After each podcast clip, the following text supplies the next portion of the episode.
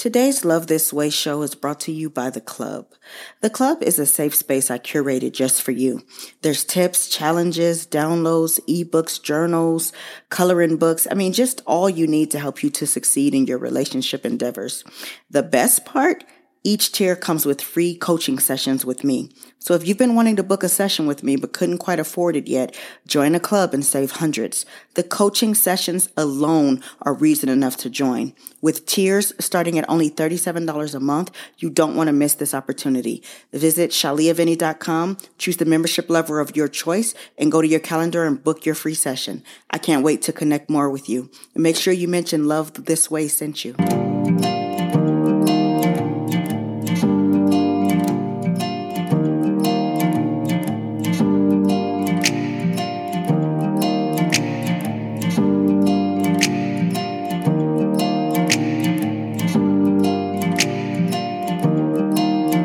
Hello there, and welcome to the Love This Way podcast. We have a new name and new imagery, but this show still exists to help men and women everywhere to be better at love.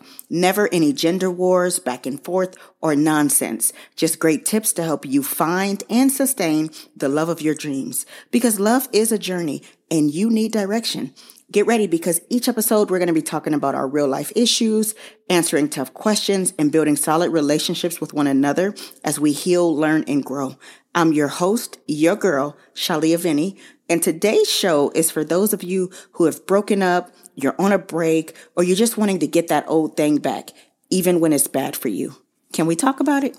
Now, I don't know if it's something in the water, because you want to be wearing couples Halloween outfits or those matching Christmas pajamas, but I have had my DMs and mailbag inundated with your messages on how to fix things and get back together with that person you lost. Now, I'm all for reconciling and coming back stronger than before, but I would always caution you to consider your reasoning behind wanting that old thing back because so many of you have booked sessions with me to discuss strategies and how to start meaningful conversations with your lost loves.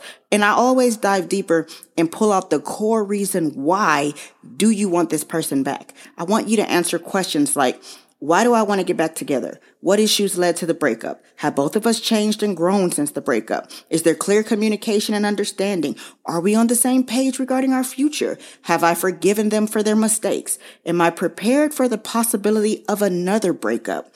Are we willing to seek professional help if we need to? What do my friends and family think about this decision? And I mean, that's just a start. That's just some of the questions I would want you to be asking yourself.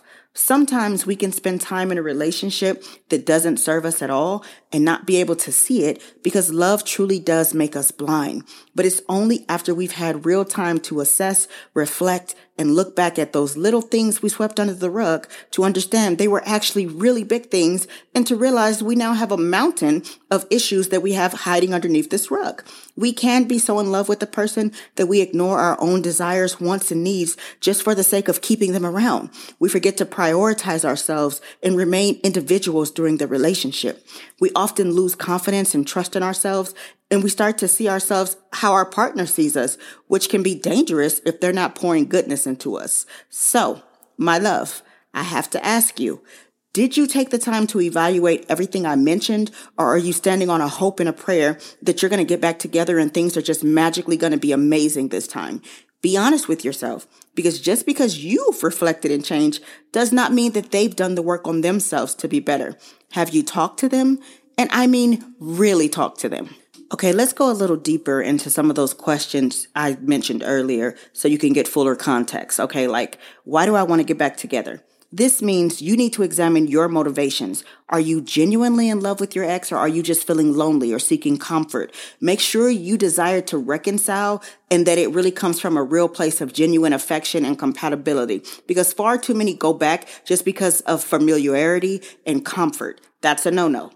Number two, let's talk about what issues led to the breakup. Reflect on the reasons why the relationship ended in the first place. Have these issues been resolved? Have they been addressed? Are you both willing to work on them to avoid repeating the same problems? This is important because if no work was done to change the relationship, we're just going to pick right back up where you left off. Have both of us changed and grown since the breakup? Yes, people evolve over time, but consider whether you and your ex have both made personal changes and improvements that could positively impact the relationship. You've done the work, spent time alone, and reflected on what you truly want. But what about them? Have they? Is there clear communication and understanding?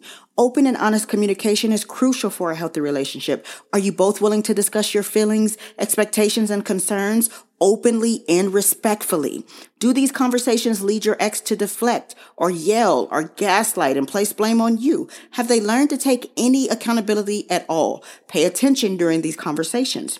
Are we on the same page regarding our future?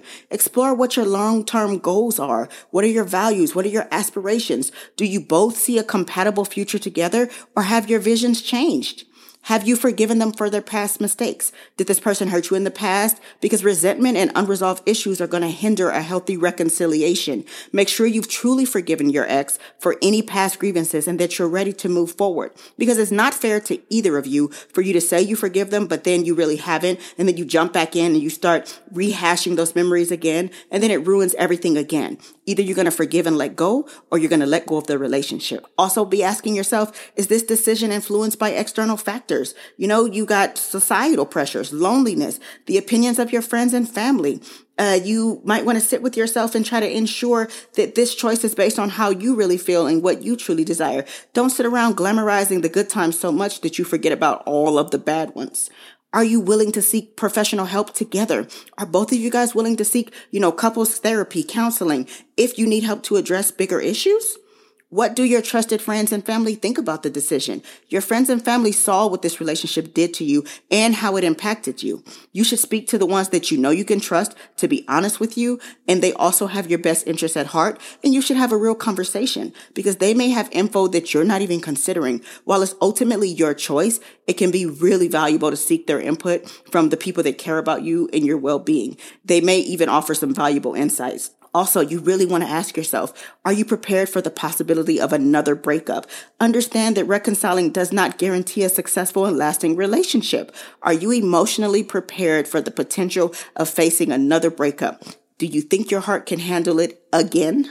You know, it's been said that those with the biggest hearts are often hurt the most. And this is very true because we often expect ourselves from others. We're always seeing the best in them. And oftentimes it's at our own detriment. We want to believe their lies. We think if we just love them with our genuine and pure love, that it's going to make them see us, uh, you know, for our full worth and love us the way we deserve to be loved. We often honestly believe that they're going to be solid as we are because we're solid. We're often the very person we hope to find, showing up healed, present, and sure of ourselves. But that can often lead to broken people who have come to exploit those beautiful qualities. Visit shaliavinny.com and book a coaching session, find out more about me, grab one of my books, and more. I can't wait to connect more with you. So we've been discussing wanting to go back to someone from our past, and I want to examine your motives and some of the most common reasons why this happens. Shall we? Like number one, fear of loneliness. Many individuals fear being alone and believe that staying in a bad relationship is better than facing loneliness. You may worry about not finding someone else or feel emotionally dependent on your ex. Number two, low self-esteem. Individuals with low self-esteem may believe that they don't deserve any better or that this is the best that they can do. You might even start to accept mistreatment as a reflection of your own self-worth. Number three, this is a huge one. Investment. People often invest time, emotions, and resources into a relationship, so this makes it more difficult to walk away.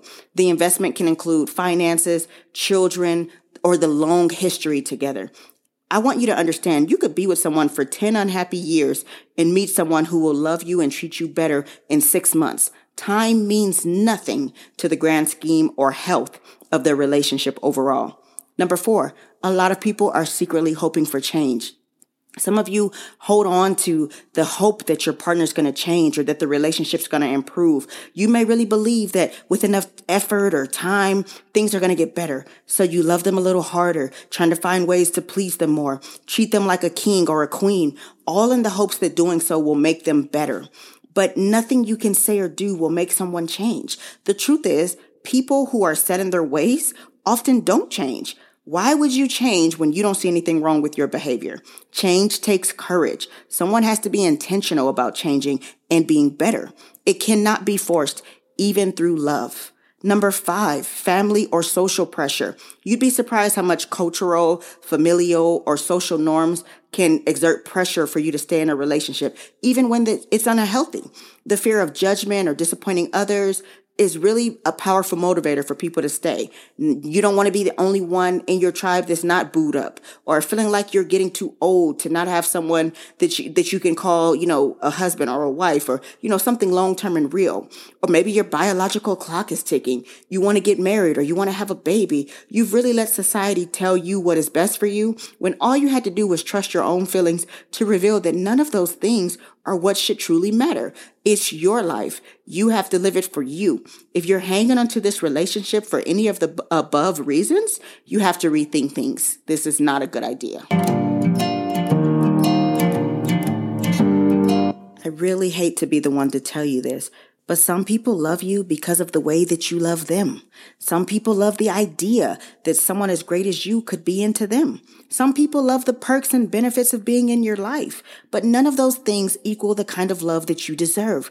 You deserve a love that you don't have to shrink for. Someone you don't have to be constantly trying to prove your value to. Someone who lets you be an individual and roots for you. Someone who supports your dreams and visions. Someone who doesn't make you feel insecure as soon as they leave your presence. Someone who doesn't make you feel like you've, you have to check in or check their phone or constantly stroke their ego to, to make them feel loved so they'll love you. Someone who shows you that you're more than enough for them. Someone who's slow to anger and quick to apologize and show you that you mean everything to them by their actions, not by their words. Holding on to someone because they look good or you miss the sex or, you know, none of that stuff is going to work.